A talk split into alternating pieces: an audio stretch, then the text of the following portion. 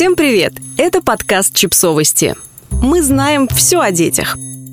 Рубрика «Личные истории». Риск – дело подростков. Дети спешат вырасти, в том числе потому, что не хотят слышать от взрослых «Осторожно, упадешь! Не лезь высоко! Там опасно! Детям запрещено!»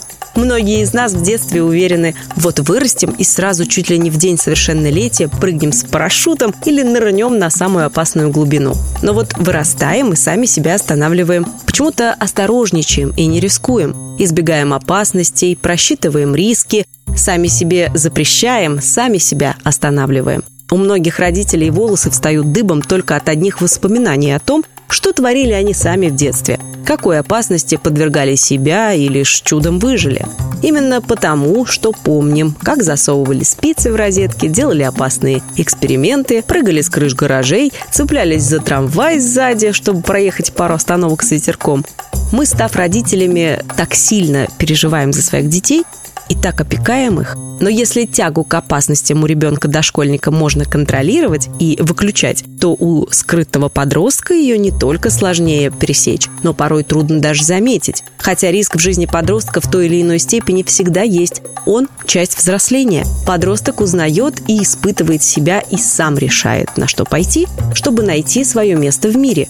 Риск для подростка – это прежде всего эмоции. Во-вторых, это протест против всех тех «нельзя», которыми перекормили его взрослые. Подростки рискуют, чтобы казаться взрослее, круче, самостоятельнее, а еще риск помогает им переключаться с негативного опыта на неизвестный, новый и потому манящий и привлекательный.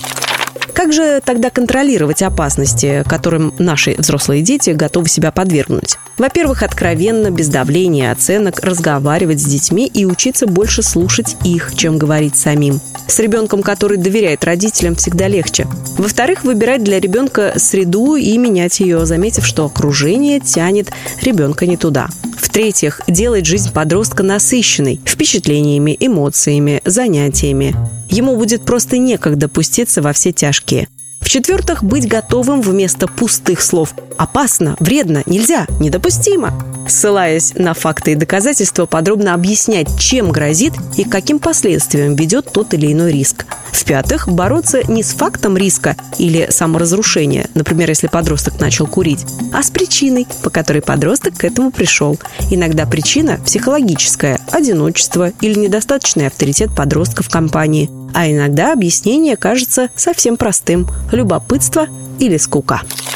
Подписывайтесь на подкаст, ставьте лайки и оставляйте комментарии. Ссылки на источники в описании к подкасту. До встречи!